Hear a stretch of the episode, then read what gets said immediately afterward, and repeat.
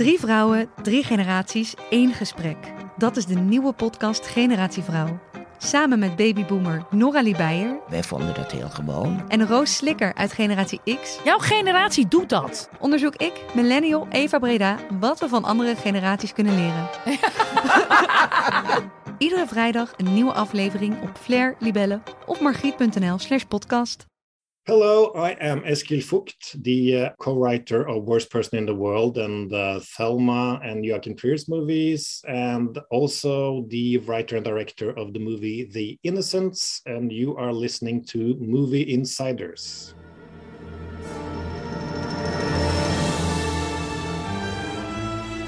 Good evening, ladies and gentlemen. We are tonight's entertainment.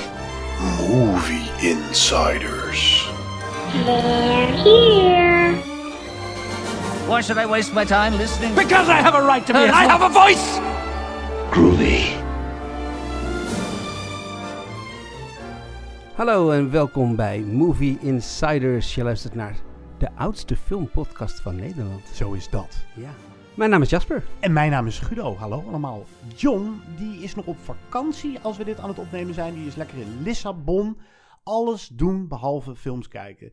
Tolereren we dat, Jasper? Dat kan eigenlijk niet, hè? Ja, voor mij is dat ook wel hoor. Als ik op vakantie ben, dan kijk ik ook geen tv of dan kijk ik ook geen films. Nee, dan is het echt boeken en, eh, Boeken. en ja, gewoon eventjes even niet iets wat ik de rest van het jaar mee bezig ben. En jullie zijn allebei van de muziekfestivals ook, geloof ik. Ja, dan ben ik niet Eh, vooral John, ja. Ja. ja. ja. ik ging vroeger heel aan de muziekfestivals, maar eh, met twee kinderen is dat een moeilijke verhaal geworden. Moeilijke verhaal. Ja, nou, John die stuurde mij echt iets van 20 filmpjes van het Metallica-concert. En nou ja, ik eh, weet niet of hij drugs op had, maar het leek in ieder geval wel zo. Het is geen drugs, jongen. Ik zeg het maar eventjes hier aan Mike. Wij gaan films bespreken die volgens mij allemaal op de een of andere manier de moeite waard zijn. Je hoorde helemaal aan het begin, eh, voor de tune, de stem van Eskil Woekt. Zo moet je het uitspreken. Ik heb Hm. hem nog specifiek gevraagd. Woekt. Hij is een Noor en hij is vooral bekend vanwege zijn samenwerking met Joachim Trier. Hij heeft de scripts geschreven voor onder meer Thelma, die ik echt Ja. heel goed vond. In 2017. Ja. Ja, 2017. En hij won, nee, hij won niet, maar hij kreeg wel een Oscar-nominatie voor het script van The Worst Person in the World. Ook al eerder aangehaald in deze podcast. En de film die wij in deze show gaan bespreken, De Oeskildige of The Innocence, heeft hij niet alleen geschreven, maar ook geregisseerd. En ik heb hem geïnterviewd. En dat was een boeiend gesprek. Ook voor iedereen die misschien nog worstelt met de film, kan het misschien zelfs ook wel wat verhelderend werken. Dat was althans voor mij zo. Die straks, maar eerst gaan we, nou gewoon, we gaan gewoon lekker een stukje Hollywood bespreken. Want hey, hoe kan het ook anders? Er is weer eens een Marvel film uit. Thor, Love and Thunder. Kids, get your popcorn now. Let me tell you the story of the space Viking, Thor Odinson. He was no ordinary man, he was a god. After saving planet Earth for the 500th time, Thor set off on a new journey. Well, he got in shape. He went from dad bod to god bod. And after all that, he reclaimed his title as the one and only Thor. Oh, spoke too soon. Jane?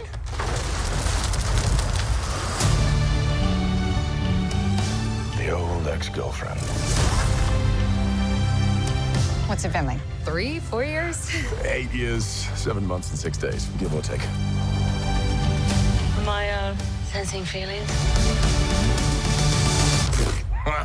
well, you're right.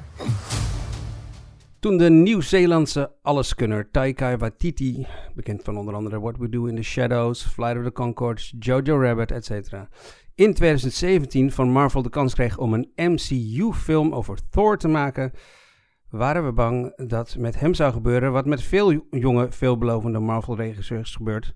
Ze maken een Marvel-film waar ze zelf bijna niet in terug te zien zijn. Maar Waititi zag de komische kwaliteiten van de tot dan toe serieuze Thor, en vooral dus van Chris Hemsworth, en maakte van Thor Ragnarok een absolute stijlbreuk. In plaats van de gebruikelijke Marvel-spierballen met een knipoogfilm, maakte hij van Ragnarok een veel meer komische dan serieuze film en van Thor een campy, komisch personage. Het publiek pikte het. En Marvel blijkbaar ook, want hij mocht ook deze nieuwe Thor weer maken. Deze keer gaat hij nog meer zijn eigen weg. Of dat werkt, hoor je zo. In Thor Love and Thunder moet Thor een bad guy bestrijden die eindelijk weer eens echt creepy is, dankzij het spel van Christian Bale. Deze Gore heeft een zwaard waarmee hij goden kan doden. En dat is hij dan ook van plan. Allemaal. Dat kunnen Thor en zijn crew natuurlijk niet laten gebeuren. Oh ja, Natalie Portman is ook terug als kick-ass Mighty Thor, maar ook met de meest serieuze verhaallijn van de film. Thor is weer een echte campy comedy geworden, zoals alleen Waititi die kan maken. Guido, zoals ik zei, andere veelbelovende regisseurs verdrinken vaak in de Marvel-machine, zoals laatst Chloe Zhao nog. Maar Waititi niet, tenminste, dat vind ik. Ben je het daarmee eens dat Thor Love and Thunder misschien wel meer een Waititi-film is dan een Marvel-film? En zo ja, hoe kan het dat het hem wel lukt zijn stempel zo duidelijk te drukken op zo'n megaproject? Ik denk dat er in Marvel altijd ruimte is geweest voor wat meer tong-in-cheek humor, wat meer knipoogjes, zoals jij al uh, zei. En Taika Waititi heeft daar de juiste ja, gevoel voor humor voor. En hij maakt er een campfest van, zonder dat hij al te veel afdwaalt van het Marvel-schabloon. Want ja, dat mag niet. Weet Nee. je, er blijft altijd die Kevin Feige, ik noem die naam maar weer eens, dat is de grote creatieve baas van het MCU, Marvel Cinematic Universe. En ik vind wel dat bij eh, Ragnarok ging die nog meer los. En dan heb ik het niet over Kevin Feige, Feige Mhm. maar over Taika Waititi met zijn eh, gekke humor. En eigenlijk was bijna niks meer echt serieus. En hier moet hij iets meer de jongleer-act volhouden. Zijn eigen campfest maken. En dus ook wat dramatische elementen. En eh, de plot vooruit duwen. En ook een echte MCU-film maken. Die eh, ook weer de bouwsteentje is voor de volgende aflevering. Ja, want bij, bij Ragnarok hield hij het zeg maar, eh, de eerste twee actes maakte hij een echte Waititi-film. En toen de derde acte werd eigenlijk gewoon een hele Marvel-film, omdat het, dat moest nog allemaal eventjes, zeg maar.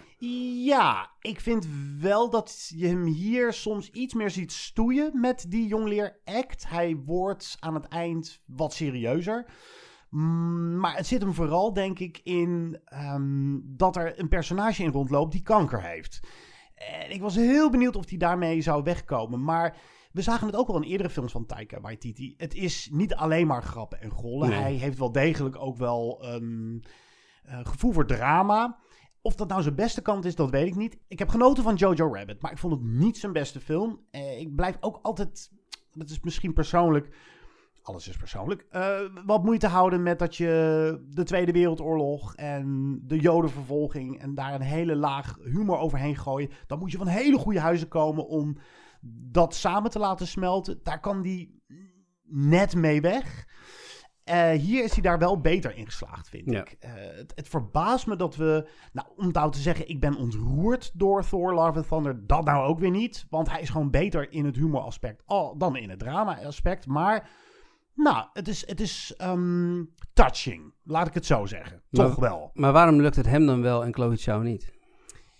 Ik denk dat eh, Chloe Zhao eh, überhaupt al nooit een goede match voor Marvel is geweest. Nee. Zij maakt echt van die hele kleine indie-films met van die vergezichten. En daar moet één zonsondergang voor zeg maar alle ontroering zorgen. Om het even heel Mhm. oppervlakkig te zeggen, als je begrijpt wat ik bedoel. En Taika Waititi is ehm, iemand die, nou ja, goed, dat jong leren dus al vaker heeft gedaan. En daar goed in is. En ik denk dat zij ook dan juist zo iemand willen hebben om voor een stijlbreuk te zorgen. Ik bedoel, we, we kraken allemaal heel makkelijk Marvel-films af. Dus ze zijn eigenlijk allemaal heel makkelijk onderuit te trappen. Als je daar Ja. zin in hebt. Ja. Maar het, laten we ook eens benoemen hoe knap het is dat ja, Kevin Feige toch die lijm heeft. Waardoor alles min of meer bij elkaar blijft. Maar Thor Ragnarok was echt wel een buitenbeentje. Deze is iets minder goofy. Ik vind hem. Nou, ik vind Ja. hem nog steeds best goofy hoor. hij, Met, is, hij is heel goofy. met de schreeuwende geiten en de jaloerse hamers. En eh, ik vind hem toch best Het wel broodje. Bapau in, Ja, de, in ja. de arena van Zeus. Nee, dat, dat is eh, zeker zo. Maar ik, misschien zie ik niet zozeer Taika Waititi stoeien in deze film... met het balanceren eh, van humor en drama. Maar ook Marvel überhaupt met waar staan we nu eigenlijk? En waar gaan we heen? Ze zitten niet in een phase of zo. Dat gevoel heb je niet. Voor, bij die vorige films waren ze natuurlijk aan- nog toe aan het werken naar Endgame en zo. Ja. En nu, ja, ze zitten wel in een nieuwe fase, maar we weten nog niet goed duidelijk wat het is. Er zitten allemaal televisieseries er ook doorheen, die je dan ook weer gezien moet hebben, anders snap je de rest niet meer. Ehm, dus het is allemaal een beetje losjes nog. Je, de, de, de, de richting van het geheel is nog niet zo duidelijk voor ons. Nee, en is dat voor jou een probleem? Is het te veel los zand en een tussendoortje die je makkelijk kan overslaan en daardoor eigenlijk voor jou geen volbloed MCU-film? Want dat is Ja, nee, waar de discussie een beetje over gaat bij deze film. Oké, nee, dat vind ik zeker niet. Ja, ik bedoel, je, je kan hem denk ik eh verhaaltechnisch wel overslaan. Ik denk niet dat er, dat er eh, nieuwe karakters worden geïntroduceerd of verhaallijnen die je anders niet zou kunnen snappen. Maar het is denk ik wel de leukste MCU-film sinds jaren, dus ik zou hem gewoon zeker niet overslaan. Want het is dus inderdaad een echte Waititi-film, wat ik, eh, ja, eh, voor wat mij betreft in ieder geval, veel meer dan het een Marvel-film is. En Waititi is gewoon altijd goed.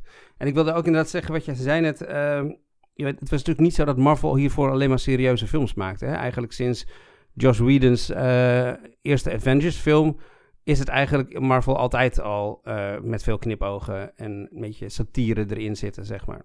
Dus het is niet dat Waititi voor het eerst bedacht heeft dat Marvel ook wel grappig kan zijn of zo, maar hij lijkt helemaal niet zo binnen die Marvel-machine te werken in deze film, eh, vind ik. Eh, hij moet natuurlijk wel met plotpunts afgaan, maar hij heeft van die persoonlijke humor, snelle, onverwachte en soms ook ongepaste humor. Ja, dat werkt heel goed. En ik vind dat hij hier meer dan in, eh, dan in Ragnarok dat losse en dat frisse eigenlijk wel tot het einde weet vol te houden. Ook al moet hij dus die, die storybeats wel halen. Eh, het is bijna zo alsof Waititi doorheeft dat als je een Marvel-film te serieus neemt en je er niet een beetje de draak mee steekt, dat je de franchise dan misschien wel serieuzer neemt dan het publiek. Ja, en ik vind dat fijn. Want, maar dat is gewoon ook meer mijn stijl. Het hoeft allemaal niet super serieus. Ik vind ook, ik snap nog steeds niet dat mensen bij Avengers, niet Endgame, maar hoe heet die daarvoor? Nou ja, goed. Eh, de Infinity War. Infinity War, dankjewel. Dan had je op een gegeven moment Thanos, die deed dit. En toen verdween de helft van onze eh, superheldenclub, eh, ging een rook Van op. iedereen, ja. En de hele wereld deed daar moeilijk over. Of moeilijk over. Iedereen was in spanning. Oh mijn god, dit, dit, dit kan niet. En hoe nu verder? Wat een cliffhanger. En of ik ben eh, een beetje te cynisch aan het worden. Of ik heb gewoon gelijk met de stelling, wat ik al gelijk tegen iedereen riep. Jongens, iedereen komt gewoon weer terug hoor. Ik bedoel, dit Ja. is Marvel. Maar ik Wat vond zo'n het- steek? Wat, dat is de grote vraag. Wat staat er op het spel? Is een Marvel film nog echt spannend? Als je weet dat er elk moment of een, een eh, reïncarnatie van een superheld kan komen, of ze zijn dood en dan toch weer niet. Dan heb ik liever zo'n film als Thor Ragnarok en nu Thor Love and Thunder, die gewoon lol heeft met het Mhm. principe of het, het, het fenomeen van de superheldenfilm. Nee, het is geen nagelbijter. Nee, dat is het niet. Maar Taika Waititi die weet dat en heeft daar lol mee. Ja, ik vond zelfs, ik ben zelfs zo iemand die het eigenlijk jammer vond dat iedereen weer terugkwam. ik, voor mij hadden ze Endgame Ja. niet, niet hoeven maken, zeg maar. Was, de knip had het einde mogen zijn. Ja, of had een paar superhelden toch laten sneuvelen. Nou ja, goed, er sneuvelt eh, toch wel Ja, wat. Iron Man sneuvelt natuurlijk. En, eh, de, Dat is waar. De, de, hoe heet die? Eh, Vision sneuvelt. Vooruit, En Captain America sneuvelt. Of tenminste, sneuvelt niet, maar is wel uit de films geschreven. Dus we zijn wel wat superhelden kwijtgeraakt onderweg. Maar niet Thor natuurlijk, want dat is een god. Juist. En je moet je eh, favoriete helden niet in de plomp gooien. Nee. Als je er nog jaren mee vooruit kan, commercieel Nee, gezien. precies. Ik vind Thor, denk ik, de leukste held. En dat had ik van Ja. tevoren nooit gedacht. Zeker ook niet op basis van 1 en 2. 1 vond ik een, eh, een prima film. 2 vond ik echt een van de mindere Marvel The Cinematic Dark Universe World films. was dat, hè? Dark. World, dat was echt Ja, een, heel echt een ja. Dus eigenlijk, het past perfect bij Thor. En ook perfect bij de acteur Chris Hemsworth. Mhm. Die is zo charismatisch. Ja. Ehm, ik zag laatst een andere film van hem op Netflix, of met hem, Spiderhead. Dat vond ik helemaal niks. Maar ook daar bewijst hij, hij heeft een, een goed gevoel voor komische timing. Mhm.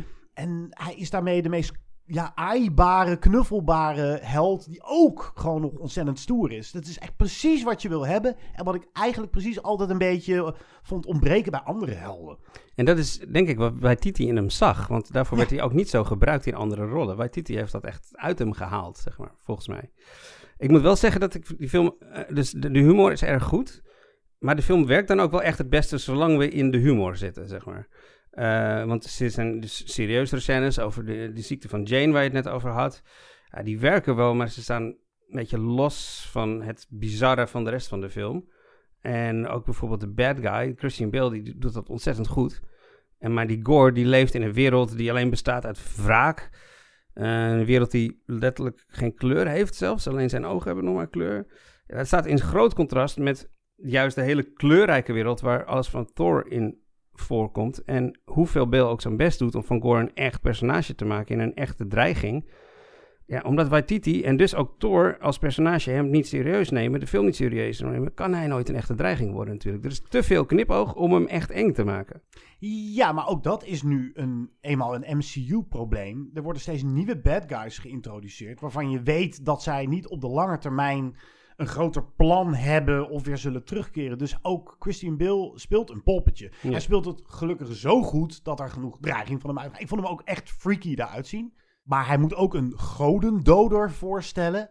Het komt niet heel veel verder dan Gore die een club kinderen ontvoert en die kinderen moeten gered worden. Nee. Het is niet dat je hem dingen ziet doen die nou, een blijvend effect hebben op het MCU. Eigenlijk niks heeft echt een blijvend effect op de MCU. Ja, helemaal aan het einde gebeurt er iets waarvan je denkt... oh, hmm, dat is misschien een nieuw personage die we vaker gaan zien, maar dat is een spoiler.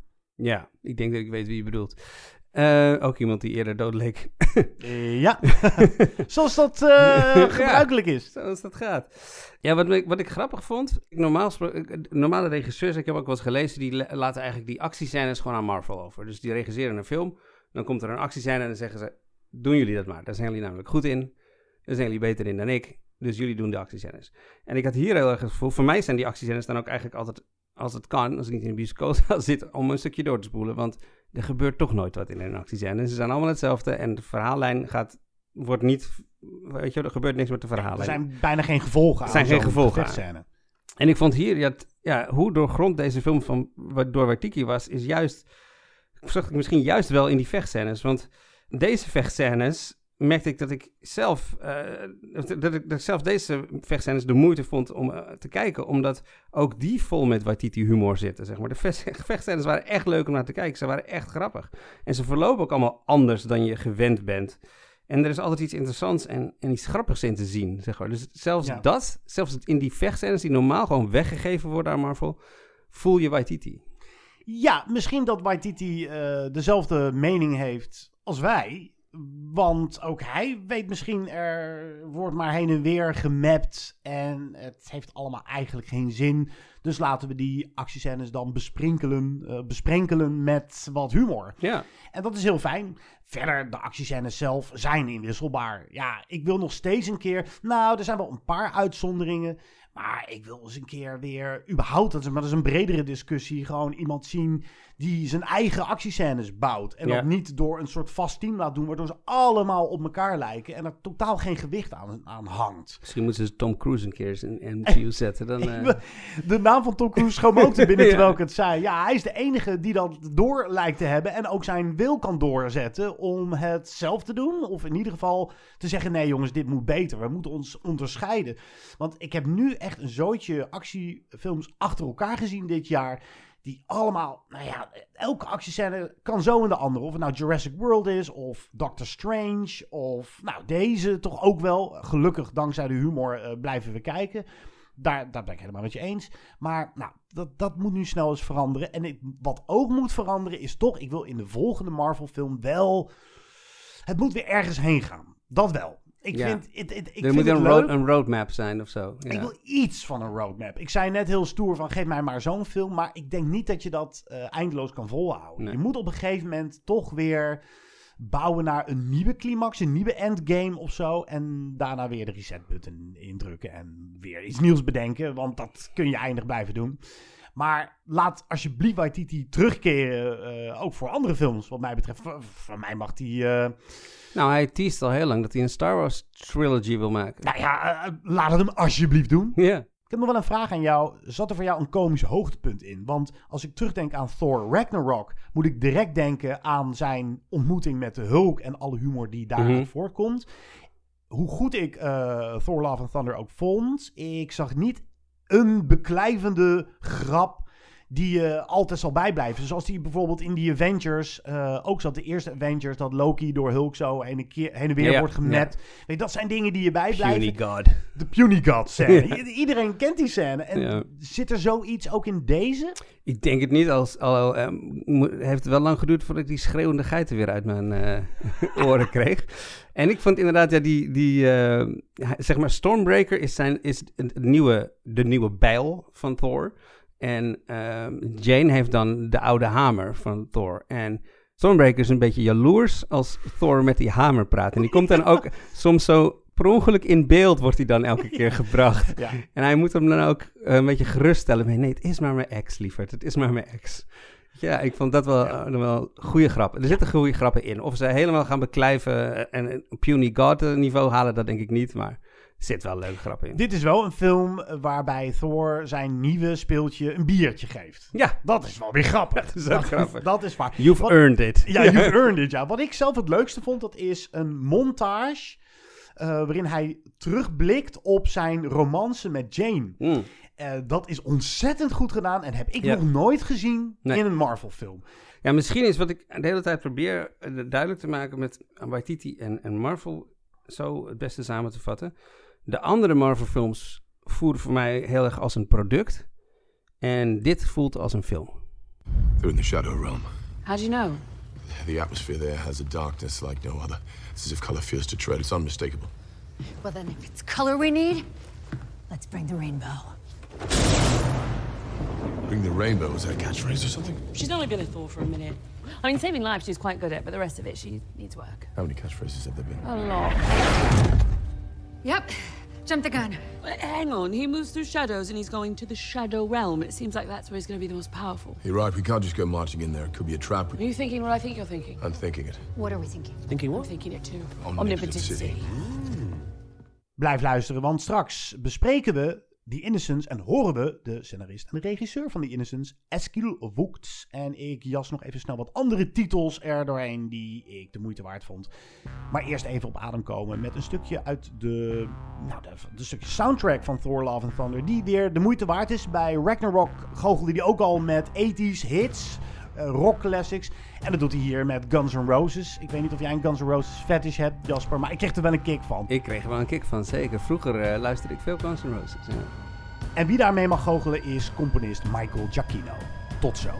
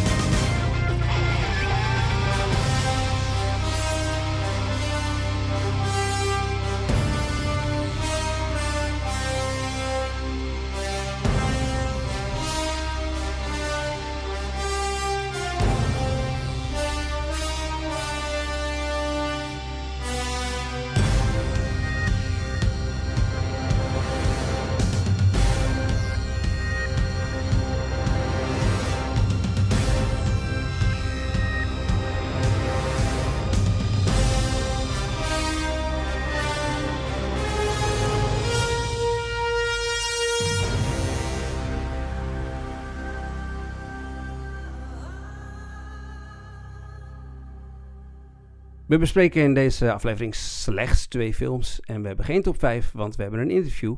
Maar Guido heeft wel nog het een en ander gezien. Wat, Guido? Ik zag een Nederlandse stop-motion film. Animatiefilm. Animatiefilm, Ja. ja. Even voor alle duidelijkheid, voor mensen die niet weten wat stop-motion is, hoe kun je dat het beste heel kort samenvatten? Je bouwt alles eigenlijk in Mhm. miniatuurvorm en die poppetjes die verbuig je steeds een heel klein beetje en dan maak je een shot en dan doe je het nog een keer en dan maak je weer een shot en dan laat je de boel achter elkaar afspelen en dan... Nou, op die manier werd King Kong in de jaren 30 al eh, tot leven gewekt. En nu kennen we het vooral van kleipoppetjes van Wallace and Gromit, dat soort dingen. Zeker. En een van mijn favoriete stop-motion animatiefilms eh, is denk ik toch van Wes Anderson, Fantastic Mr. Fox. Ja, zeker. Isle of Dogs vond ik ook Isle of heel Dogs ook. gaaf. En die maakte het zich nog makkelijker, want die deed- gebruikte 12 frames per seconde voor die, eh, voor die films. Dan hoefde hij er niet 24 shots te maken. Ja, en dat is het leuke van stop-motion. Het mag een beetje hokey zijn. Het Ja. hoeft niet zo super vloeiend. Je mag ook de naden zien lopen, de stofjes. Bij Wallace and Gromit had je altijd... Je zag... Je duimafdrukken zag je zitten. duimafdrukken Ja. gewoon bijna zitten. En dat geeft het iets mooi tastbaars. Alsof de poppetjes zo op je afkomen. Of zo van het eh, eh, beeldscherm naar je toe kunnen lopen. Dit is er dan een uit Nederland. En die heet Knor. En die vond ik echt weergeloos. Ik vond hem echt zo ontzettend leuk. Dat goed. Ja, hij is vanaf zes jaar. ehm, en net niet voor wat jonger, omdat... En dat vond ik een van de sterkste dingen uit Knor. Ik ga niks eh, spoileren. Daar zit een licht grimmig randje aan. En dat zie je bijna nooit meer bij jeugdfilms. Jeugdfilms zijn altijd, zeker uit Nederland, zo veilig. Ontzettend veilig. Maar deze durft iets verder te gaan, iets brutaler te zijn. Het gaat over een meisje en die krijgt op een gegeven moment... eh, komt haar opa uit Amerika logeren en van hem krijgt ze een varkentje cadeau. Maar die opa zou daar wel eens eh, wat eh, plannen mee kunnen hebben met dat beest. en nee, het is niet een verkapte ehm, reclame voor vegetariërs. het is ook geen flap. Nou, het is, mm. nou, nou, je het zegt. Het heeft wel wat flappy trekjes. Ja. Maar hij is zo leuk gemaakt. De stemmen zijn fantastisch. Ehm, ik heb dat nog gevraagd aan de regisseur. Hoe heb je dat gedaan? Want ik vind vaak de stemmen in animatiefilms, eh, zeker in Nederland, het is heel erg opgelezen. Dat eh, risico loop je ook als je in een hokje staat en iedereen neemt afzonderlijk van elkaar zijn eigen teksten solo op. En zij zei, ja, ik heb gewoon alles geboommiked. Dus gewoon zet die acteurs in één ruimte.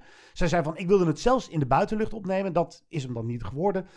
Maar mensen als Joka van Houten, Kees Prins, eh, Remco Vrijdag en Alex Klaassen. Alex Klaassen is heel erg grappig als een, eh, als een hondentrainer. Daarvoor moet je de film alleen al zien.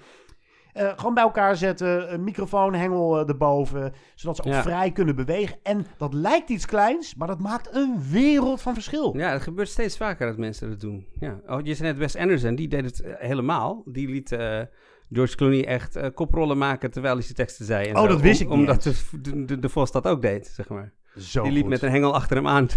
en eh, ja. Ja, The Devil's in the Details. En eh, ja, Knor is heerlijk. Eh, Ga daar met het hele gezin heen. Is hij in de bios? Is hij te streamen?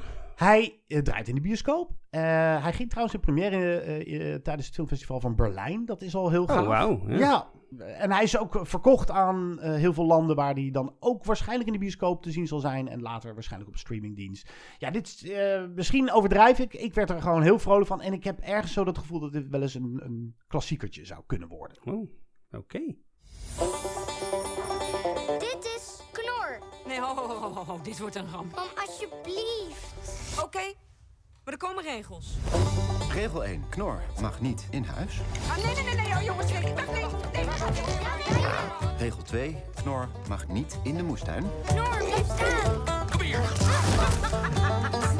En regel 3. Knor mag er nergens poepen.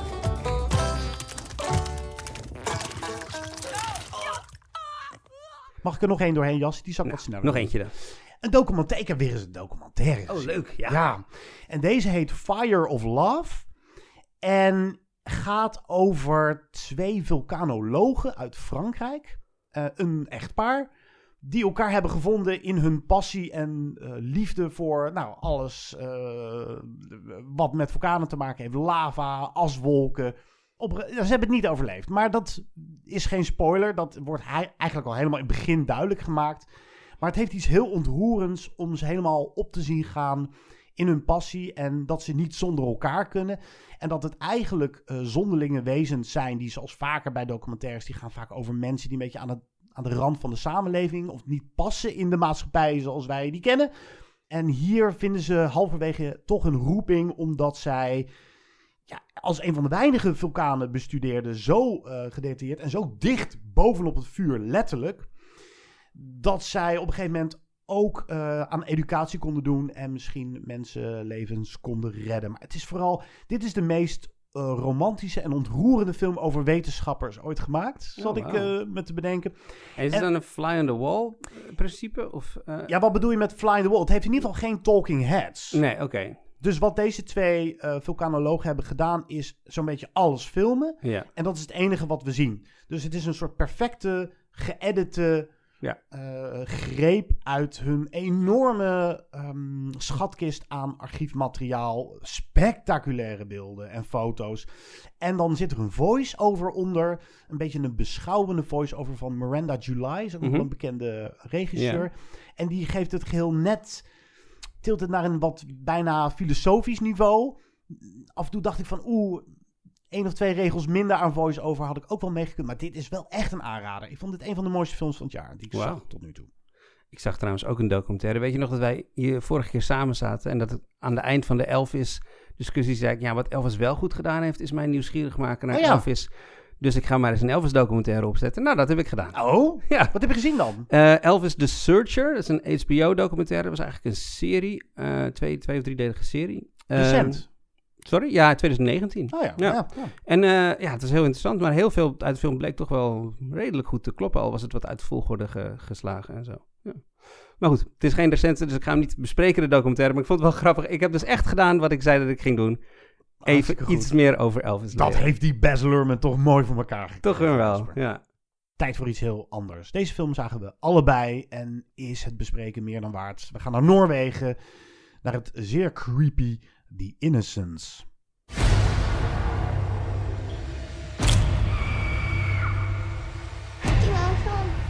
Slutt, mamma.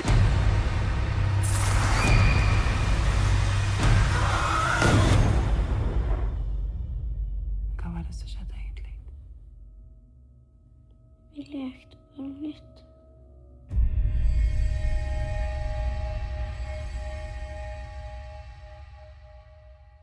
Eskil Voigt is een scenario-schrijver die vaak samenwerkt met Joachim Trier. Door het recente succes van hun film The Worst Person in the World kwam Voigt wat meer in de aandacht en kreeg hij wellicht ook wat meer kansen. Hij regisseerde zelf al vaker een film tussen de schrijver door, maar nu komt hij met The Innocents, een sluimerende Noorse horror vol creepy kindjes met bovennatuurlijke gaves. In de film volgen we de negenjarige Ida, die veel op haar oudere, maar non-verbaal autistische zus Anna moet passen. Ze is ook jaloers dat het grootste gedeelte van de aandacht van haar ouders richting haar zus gaat en niet naar haar. Ze heeft geen vrienden in de wijk waar ze net zijn komen wonen, tot ze Ben ontmoet. Ze worden vrienden en al snel blijkt dat Ben bovennatuurlijke gaves heeft.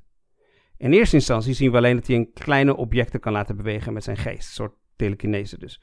Maar uiteraard blijft het daar niet bij en hij blijkt ook niet het enige kind met dergelijke krachten. En dan gaat het uiteraard langzaam helemaal mis. Guido, de meeste elementen van deze film hebben we al eerder gezien. Enge kindjes, paranormale gaven, etc. Waarom stijgt The Innocence dan toch zo boven de gemiddelde horrorfilm uit, zelfs in originaliteit? Ja, op heel veel verschillende vlakken stijgt hij boven de gemiddelde horrorfilm met creepy kids uit. Want dat kennen we ook wel. Stephen King eh, schoot me wel een paar keer te binnen toen ik deze film zag. Het heeft wel die vibe, maar dan vooral van de boeken. Ja. Want De film is trouwens gebaseerd eh, op een manga, eh, Domu, A Child's Dream, van schrijver Katsuhiro Otomo.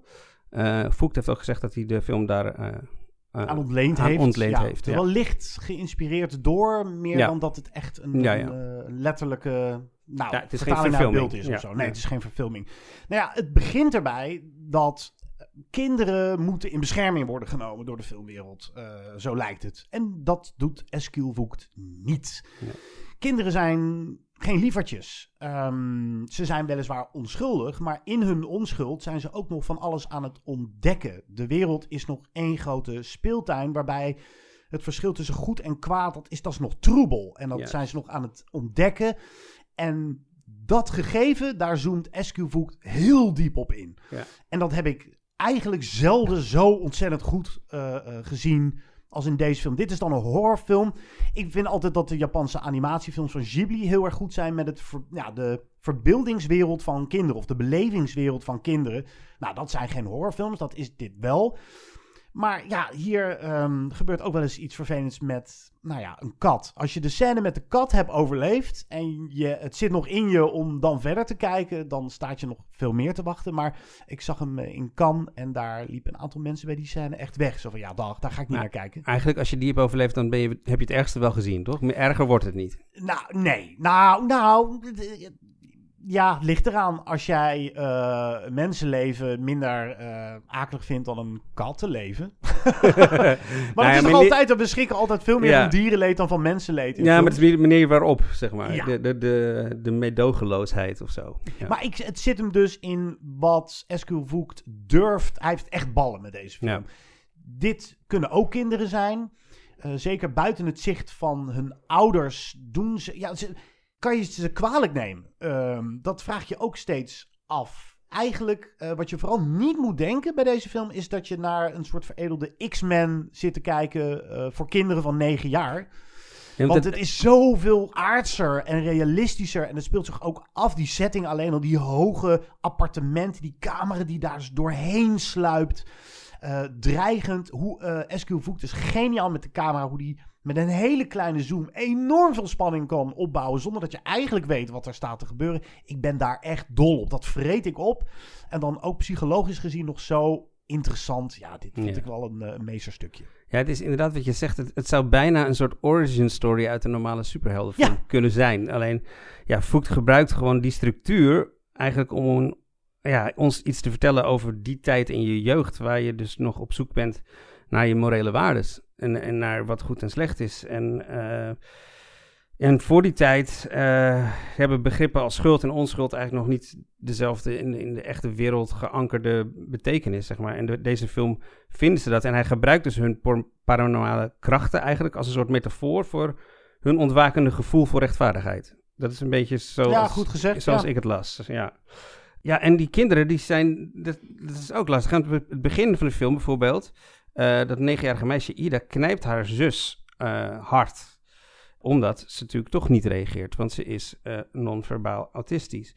Maar doet ze dat? Wat, wat zien we op dat moment? Is ze aan het uitlokken? Of zien we hier een soort sadistisch trekje van haar?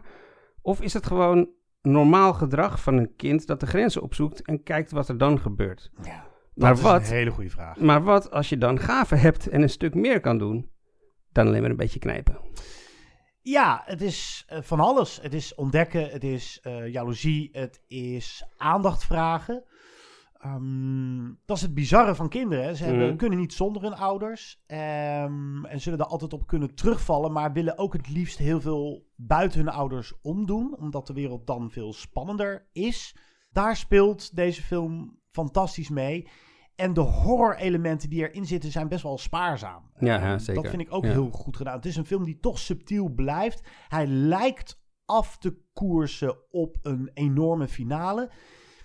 Maar ook dan houdt hij zich in die finale is. Die ik heb hem finale nu twee eh, keer gezien. ja. Die is echt waanzinnig goed gedaan. Ja, dat is echt Hij hele... observeert zo goed met die camera. Hij hoeft niet van alles in dialogen uit te leggen. Je mag hier echt gewoon kijken en voelen. Het is echt een finale. Het is de confrontatie tussen goed en kwaad bijna. En het is gewoon geheel in stilte. eh, zonder dat er echt iets gebeurt, wordt die strijd uitgevochten. En we kunnen hem net zo goed volgen als de gemiddelde Marvel actiescène, zeg maar. En het werkt beter dan, dan eigenlijk alle derde acte showdowns die we kennen. Het is zo mooi en subtiel gedaan. Het is echt, en hoe het leven dan weer verder gaat daarna. En ja. echt, eh, echt heel mooi. Ik eh, moest eh, bij de film een paar keer denken aan Oostlund, omdat het een soort... eh, Ruben Östlund, ja. omdat het een soort gedachte-experiment is, die film. En dat is natuurlijk wat Oostlund ook altijd doet. Dit is bijna een gedachte van wat als kinderen paranormale gaven hadden. Hoe ver zouden ze dan gaan? Zouden ze bijvoorbeeld iemand die hun pestpijn doen? En wat zou die kracht doen met de morele waarde van een kind? Nou, het is, dus niet zoals bij Spider-Man met great power comes great responsibility. Maar wat, doen die, wat doet die power met de onschuld van de kinderen? Ja, Het is grappig dat je dat zegt. Ik heb bijna diezelfde zin eh, voor mijn AD-recensie gebruikt. Oh? Klopt, ja. Ik moest er ook vaak aan denken. eh, with great power comes great responsibility. Wat als je die responsibility, als je nog niet eens weet wat dat woord betekent. Want dat is het ook. En wat ik ook heel erg goed vind, en dat maakt het meer dan een gedachte-experiment. Mhm. Is dat als er iets verschrikkelijks gebeurt eh, door een van die kids, dat je, nou, of je gewetensvroeging ziet, dat weet ik niet. Maar je ziet wel dat het iets met ze doet. Je ziet ze het eh, moraal ontdekken. Je ziet het ze oppikken en langzaam tot zich nemen. Dus het, het is eh, zoveel meer dan alleen maar... oeh, en nu doet dat jochie of dat meisje dit. En het blijft ook mysterieus. Dit is ook zo'n film... Er wordt niks uitgelegd. Hè? Er wordt ook niet uitgelegd waar die krachten vandaan komen. Nee. Je, je, je kan een beetje herleiden, oh, als ze allemaal bij elkaar zijn, dan hebben ze meer krachten of zo. Maar het, het wordt niet heel veel duidelijk. Nee, en nou, de, de tweede keer kijken eh, is, vond ik ook wel verhelderend Mhm. trouwens. Er zit ook zo'n scène in deze film, dan denk je even naar eh, lucht te kunnen happen. En dan gaat die vader van Ida met Ida naar binnen. En dan, net voordat de deur dicht gaat, dan Mhm. staat er een, ineens een man. eh, die we daarna, daarvoor nog nooit eerder hebben gezien, staat voor de deur. En dat geeft een eng effect. En pas later denk je, oh, maar wacht even, dat zou wel eens zo kunnen zitten. Maar er gebeurt verder niks mee. Dus nou ja, ik hou daarvan. Ik heb nog een vraag voor jou. Ehm, want Voigt is niet het soort schrijver dat zijn thema's en metaforen dus heel duidelijk uitlegt aan zijn publiek. Het is meer iemand die eh, het publiek vertrouwt, eigenlijk om met die losse ideeën die hij in een film stopt, hun eigen ideeën te vormen. Of in ieder geval om erover na te denken. Eh, maar aan de andere kant kan je ook zeggen dat door dat gebrek aan duiding van de filmmaker zelf, het verleidelijker is om, om er allerlei metaforen in te gaan zien, wat wij ook aan het doen zijn. Eh, misbruik, schreven gezien situaties, racisme zelfs wellicht. En dat, dat hele opgroeien waar we het net over hadden. Maar misschien heeft deze film juist geen andere laag om duiding in te zoeken. En is dat juist de kracht van de film. Eh, het is gewoon wat het is. Ze hebben die krachten, meer hoef je niet te weten. Wat denk jij, Guido? Zit Ah. dit vol metaforen? Of ligt de kracht van de film juist in dat het niet zo is? Nou, ik, daar, daar zitten wel... Nou, zijn het echt metaforen? Dat weet ik niet. Wat ik er knap aan vind, is dat het ook gewoon een goed plot heeft. Het werkt gewoon als Ja. wat het is, juist. Precies, dat vind ik er ook heel goed aan. Dus Maar is dat, is jij dat en ik kunnen niet? blijven Ja. mijmeren over de psychologie van kinderen... en Mhm. hoe die breintjes werken en zich eh, ontwikkelen. Maar je kan er ook nog gewoon naar kijken als een loeispannende horror-thriller... En waar je dan later misschien... Het is wel zo'n film die onder je huid gaat zitten. Eh, Mhm. tenminste, dat had ik heel erg. Ik zag hem dan in Cannes en deze film is het langs blijven hangen.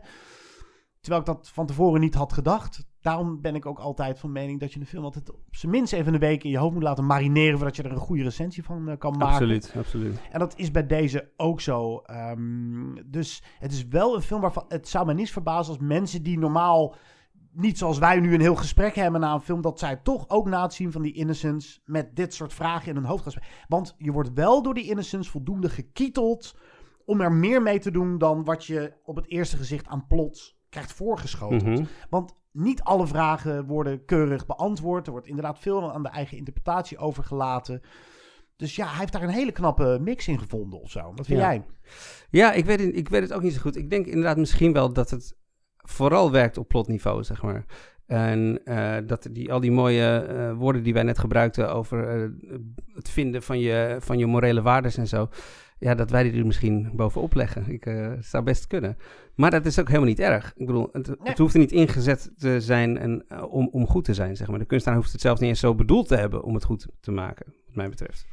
Nee, en dan mag ook nog wel eens benaderd worden dat Eskew Voigt gewoon een heel goed oog heeft. Een heel goed filmisch oog heeft. Hij weet precies waar hij de camera moet zetten. Wanneer hij moet knippen. Wanneer er muziek eh, moet klinken. En wanneer niet. Er zit hele spaarzame muziek in. Maar de muziek die erin zit is... Nou, daar gaan je nekharen soms wel van overeind staan.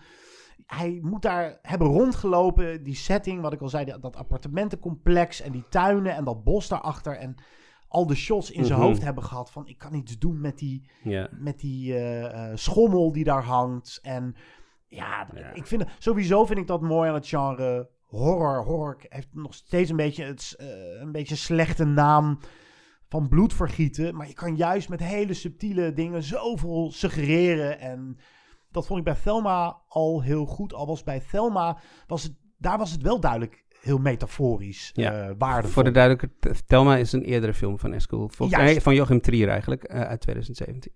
Ja. En die gaat ook over paranormale gaves. Ja, ook over een kind, wel een wat ouder kind. En ook haar ontluikende seksualiteit eh, komt daar aan bod. Het is toch wel even een andere koek, maar ik vond deze sterker. Ja.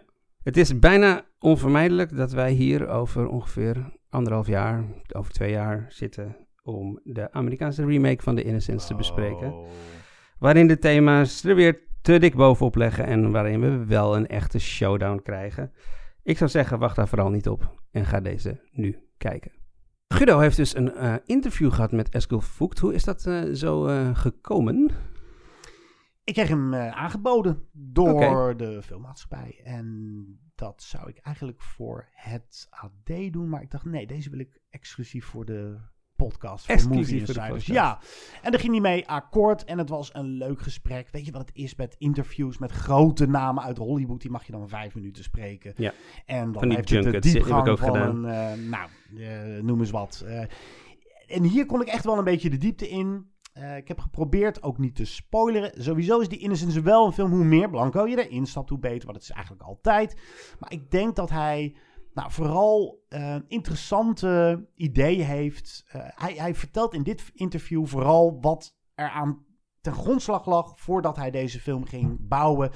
Eh, het is sowieso een hele aangename, grappige man ook, Eskiel Voigt. Ik hoop dat jullie eh, smullen van het interview met hem. Dan zijn we straks nog even terug wat we de volgende keer gaan doen. I saw the movie for the first time last year during the Cannes Film Festival. At the premiere almost, yeah. Almost, well, it was a very weird screening because uh, I had to be in a theater just outside of the city. So I uh, went there by taxi, and it turned out they didn't have English subtitles, just French subtitles, and my French is terrible. So I actually saw the movie uh, without understanding what the what the kids were saying. But as it turned out, that wasn't a problem at all. Uh, your movie has such a strong visual language uh, that I understood it perfectly well. So that's a compliment, I think. Yeah, that's great. Yeah. With how many movies would this still be the case nowadays? And is this something you were thinking about while writing and directing this movie? Definitely. I, I- I think that's part of my attraction to more genre kind of stories is that it's uh, it's an inherently visual genre. I mean, you're making a very boring uh, supernatural thriller or horror movie if people are talking all the time, you know. And, and, and I've written and made a lot of movies where people talk. I love that in cinema, but I just sometimes it's nice to not do that. And what I like about the supernatural element is that, you know, in fiction, even someone, a genius like uh, Stephen King, he doesn't need to reinvent language to to explain how telepathy uh, works you know? Uh, but if you do it in a film you have to find a language to do it. You have to think as a director okay what images and what sounds will make people understand that now they have a weak telepathic connection. Now it grows stronger. Now he can control people with his mind. All, that you need to do in a visual way and you have to invent a language to do that. And i find that fascinating. I, I love that challenge as a filmmaker. So i really wanted as little verbal explanation as i could you know because that's not fun. That that's It's not just not interesting. fun. yeah it, it- it's not fun for me and it's not fun for the audience. You want to be you want to figure it out you know you want to see it and experience it. You don't want it to be explained to you. So that's uh yeah so i was very conscious about that. So i'm happy you stayed and and watched it and uh, and got something out of it even without the correct subtitles I, I uh, said to myself, I give it 15 minutes. And if I'm in trouble because I don't understand it, I'll leave and give the movie another chance another time. By the way, I saw it yesterday um, for the second time with the English subtitles. And uh, and I- hated it. Yeah. and absolutely hated it. no, but I, I came to the conclusion that I didn't miss a, a thing. So um, I'm so curious. This is such a such an intense movie. Also, the second time, it's such an intense movie. but how did this story was born? Well, the, the first idea was uh, more innocent in a way. It was about the magic of childhood. And the idea was what if a group of kids were playing together? And, uh, and while they were playing, something just inexplicable, magical would happen. And they would just go along with it like that was natural, that, that this would happen every day. Uh, and then they would go back to their house and sit down in front of the television or at the dinner table, and the magic was gone. And then you would think, oh, that was just their imagination. And I thought, what, what if I made a movie where that magic was real? So that was the first idea. And then uh, I was quickly thinking, okay, if the magic is real, they'll have some powers. And if kids have powers, what will happen? Some bad things will happen. Probably. Because they're not supposed to have power to do uh, real damage, you know. Kids are weak for a reason, I think. You know, it's uh, uh, they make mistakes and they need to make mistakes. So, so, so all those things, the ball started rolling from that point. Uh, and and also when I was thinking about childhood, and uh, and the magic of childhood. I also remembered I tried to not be too nostalgic about it because I remember being scared as a kid, e- even being scared about nothing. You know, I-, I could lie in my bed at night, totally in security. You know, with my parents probably in the other room and I would hear a sound or, or see a shadow on the wall, uh, and I would just imagine the most horrific stuff. You know, my imagination would run wild. And as a kid, you don't have the capacity of of saying, "Oh, that's imagination, that's reality." You know, they blend more. So I I would just lie there and like make up this anxiety attack almost you know and i i think i've never been as scared as an adult as i've been as a child so i knew I, I can't just make this happy oh it's such a great thing to be a child kind of story because it's hard to be a kid you are a victim of your own imagination and emotion and capacity of feeling intensely those are great things but they can also turn against you so i knew i needed uh, that aspect to be alive in the film as well. But there's also uh, that sense of wonder and discovery. So one time you can uh, have a, a joy and fun, and the other second it, it turns around the other way. And you really play with that in the movie. Um, I said to my wife yesterday that, that the first time the stone goes uh, uh, the other direction, it's like, did I just see that right or is it they do not talk about it anymore it's like it's it's nor almost normal. Of course they're giggling and oh wow that's cool but it's not like they discovered um, something that is perhaps revolutionary.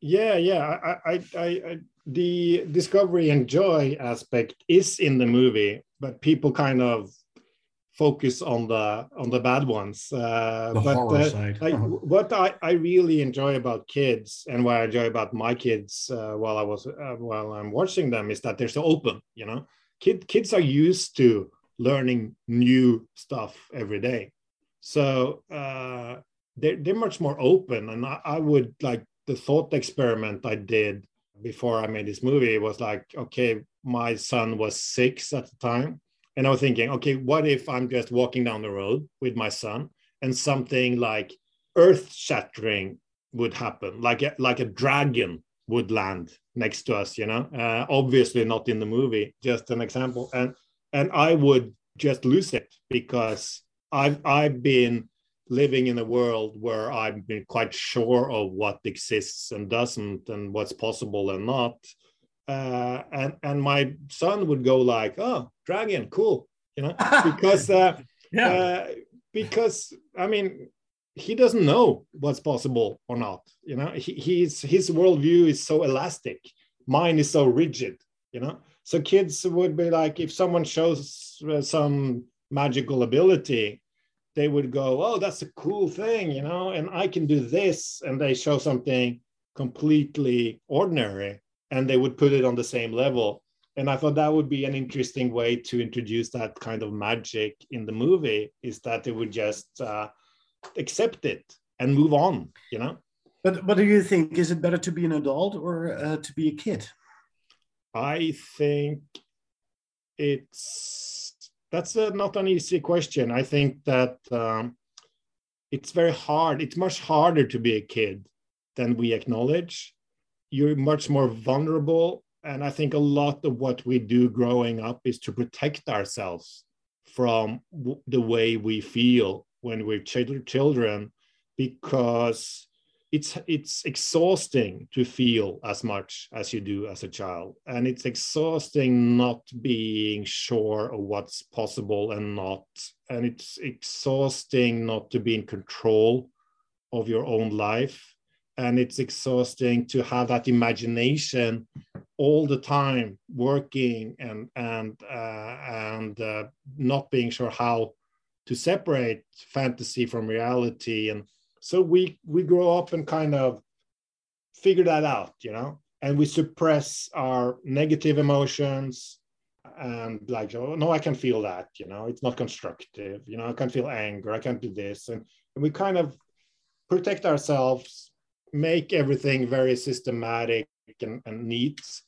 And uh, and i think we need to do that. I think it's better in a lot of ways. But then we lost something along the way of course. It's a much more exciting world the kids live in.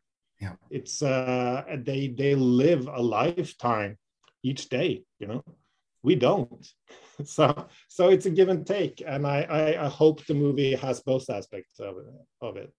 When I think about the innocence, I immediately think about those big blocks of flats, those apartments, that that that scenery, that setting, um, which is creepy but also very ordinary. Why did you um, choose for that setting? Well, it's based on like a childhood memory I have. I lived in a place very similar to that uh, for a few years when I was young. So I wrote it based on those memories. And what I was attracted to, I think, was that I can remember like you're you're in your apartment and your mother or your father is always nearby and then you go out in the communal areas and you you meet other kids but there's still like adults there you know and then you just take a right and you walk into the forest and you're completely alone you know?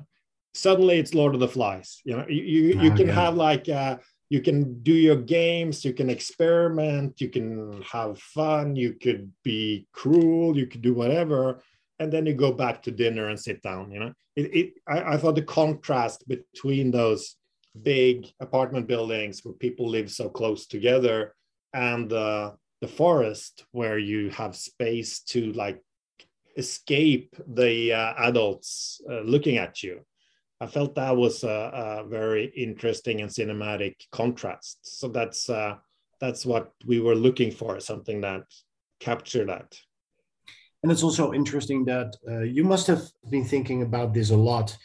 How much screen time uh, should I give the parents? Was that difficult to find that right balance?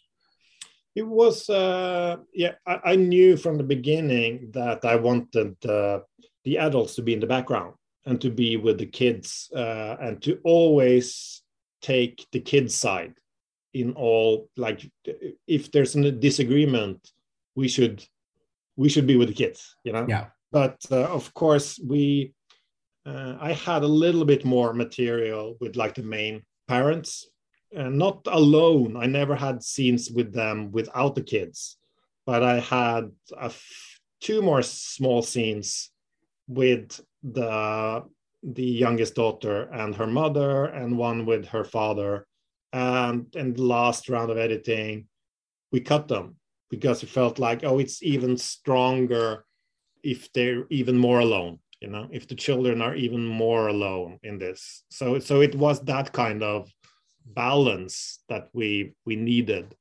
So that was a very important part of editing just to find exactly the right hmm. involvement because the parents they want to be involved you know but they're they're not trying at the right moment or they're missing the opportunity they're using the wrong words or they're not believing the kids when they should believe them you know.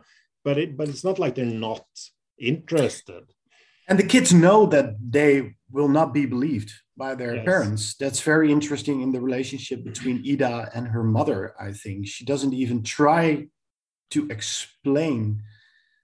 I, I always try to kind of therapeutic for me try to put myself not to write villains of the parents too easily you know? They uh, so most of what they say not everything they do i could have said you know in the in the moment when i'm a bad parent you know? Yeah but they, like in the beginning the father she tells uh, the story of how this boy can make those uh, bottle caps change direction in midair. And and he goes like oh he knows magic you know? So he's kind of making fun of her. Yeah. you know it- it's very kind but he's making fun of her. And and i could have done that you know because kids can tell you like stuff that's obviously not true but it's true to them.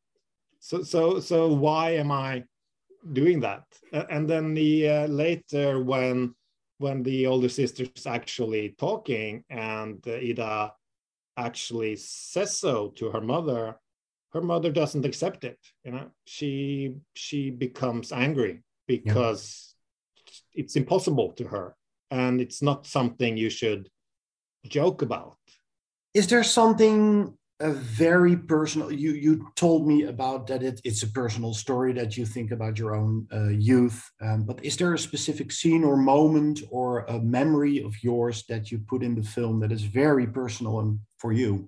I had like a moment we had to cut where I remember me and a friend when we were very young threw some stones from uh, like a, a like a bridge over a, a railroad? road, and I I remember like the sound of the rock hitting a car, and I ran away, and I still to this day don't know if that sound was real or not, or it was just my fear of what was going to happen or the, because I just ran away immediately, you know, it, and I kept thinking about it. And that was a scene that we cut even before we got the chance to shoot it. But uh, but uh, I had this um, more of this moment I was thinking about that's not in the movie, but there's a lot of stories about kids being cruel to animals or other kids or younger siblings. You know, a lot of people have those stories, and they uh, talked to me about um,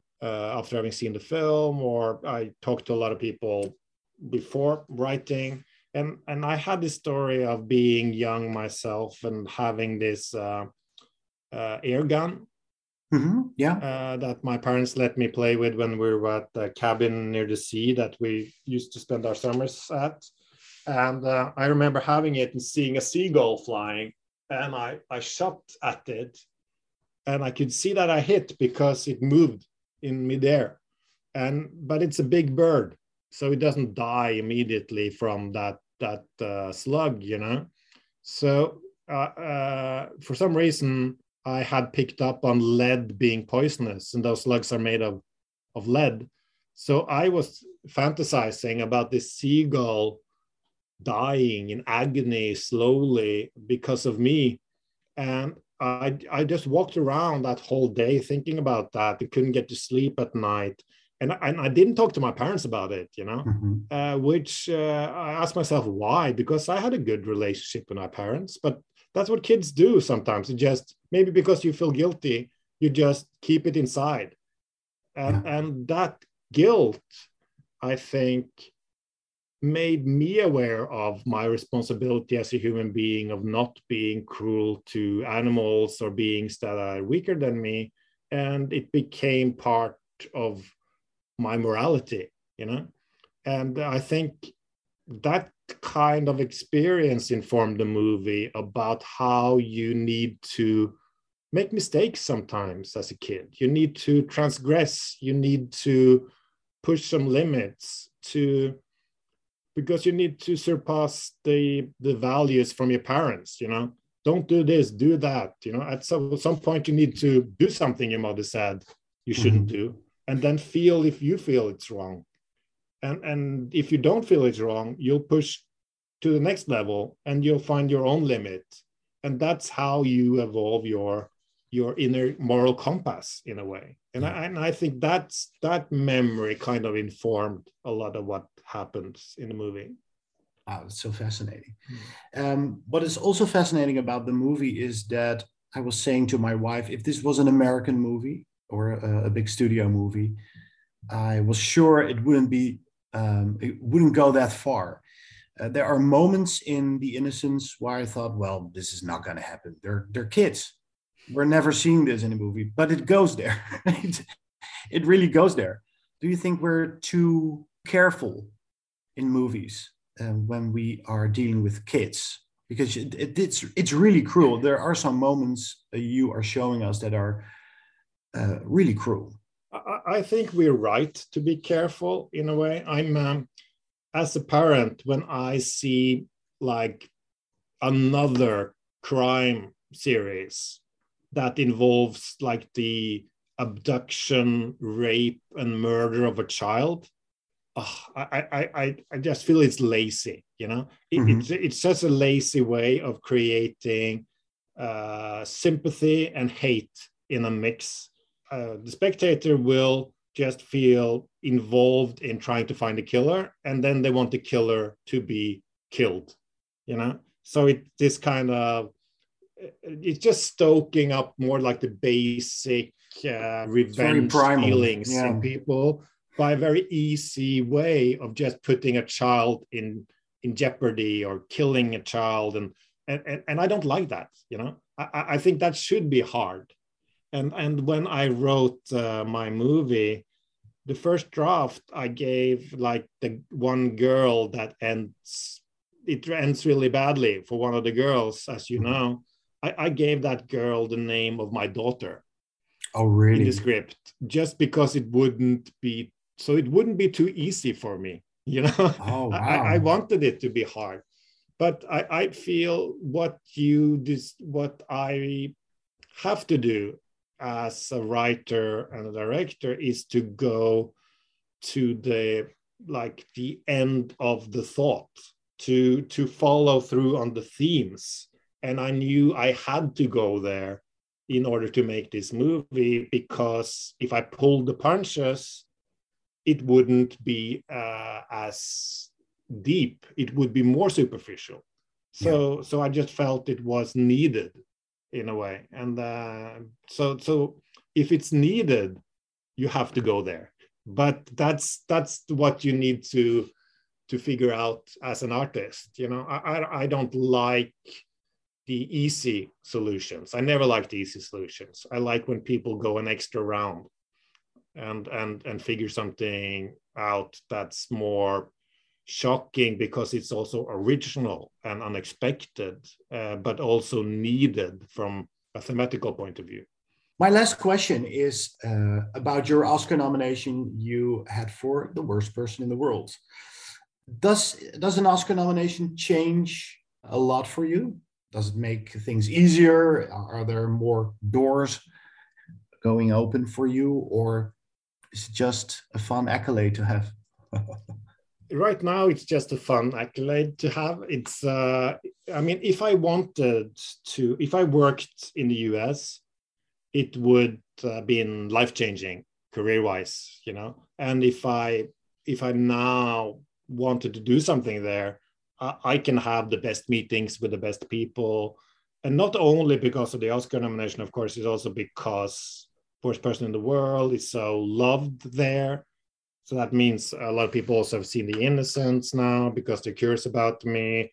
And the Oscar nomination kind of sealed that, you know, as a so, so but right now I have no plans of of working in the US. So it's more like a, it was more like this amazing once in a lifetime trip to the US where you could have fun and just be like a tourist in the most interesting place in the world of uh, of uh, really talented creative people that you met several times during all those academy events and got to know and discuss making movies you know and you sit down and you have dinner with jane campion uh, and then you talk to denis villeneuve about uh, storyboarding and then you talk to like some of the greatest screenwriters that are there and you know it's just just a very cool experience. But then you're right back into the normal uh, european uh, funding and uh, whatever you know? It's uh,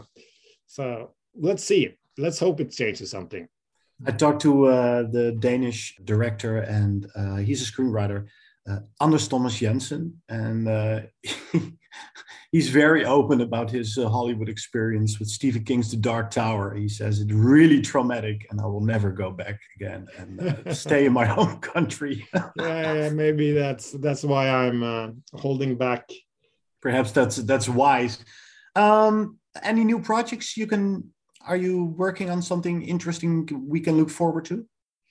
Uh, I, I just started to get back into writing now with uh, Joachim and for myself, and uh, it, I mean the the only disadvantage of having movies that travel and that people want to talk about and release in different countries is that it takes up a lot of your time. Yeah. you know? Sorry about uh, that, Eskil.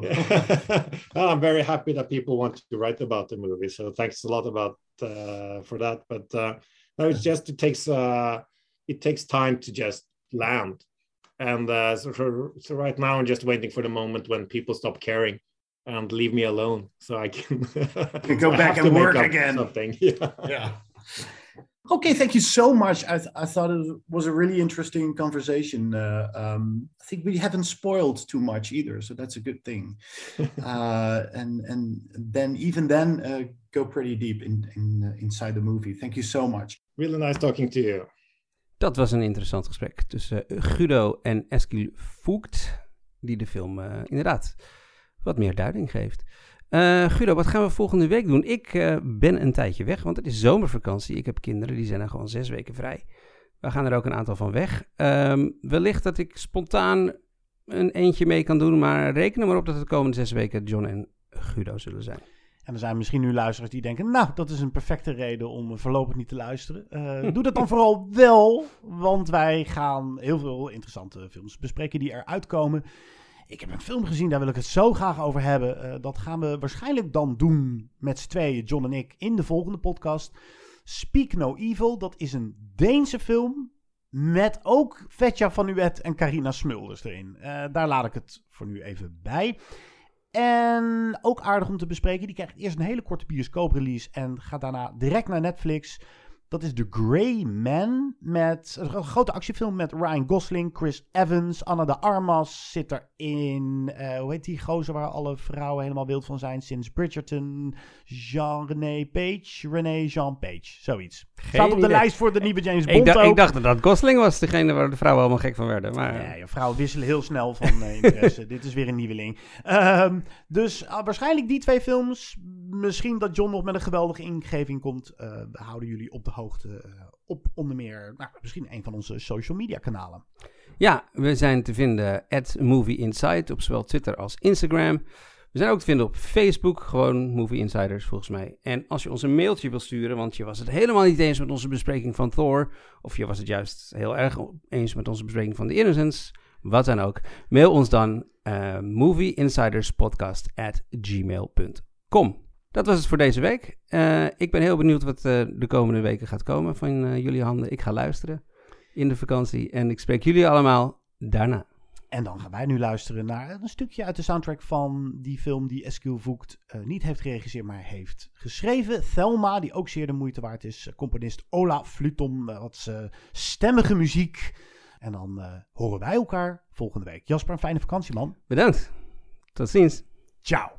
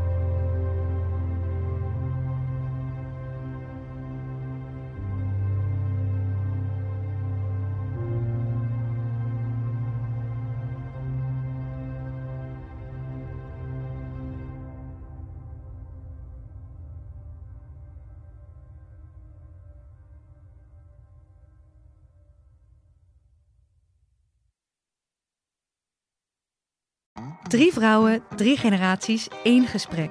Dat is de nieuwe podcast Generatie Vrouw. Samen met babyboomer Noralie Beijer Wij vonden dat heel gewoon. en Roos Slikker uit Generatie X Jouw generatie doet dat. onderzoek ik, millennial Eva Breda, wat we van andere generaties kunnen leren. Iedere vrijdag een nieuwe aflevering op Flair, Libelle of margriet.nl slash podcast.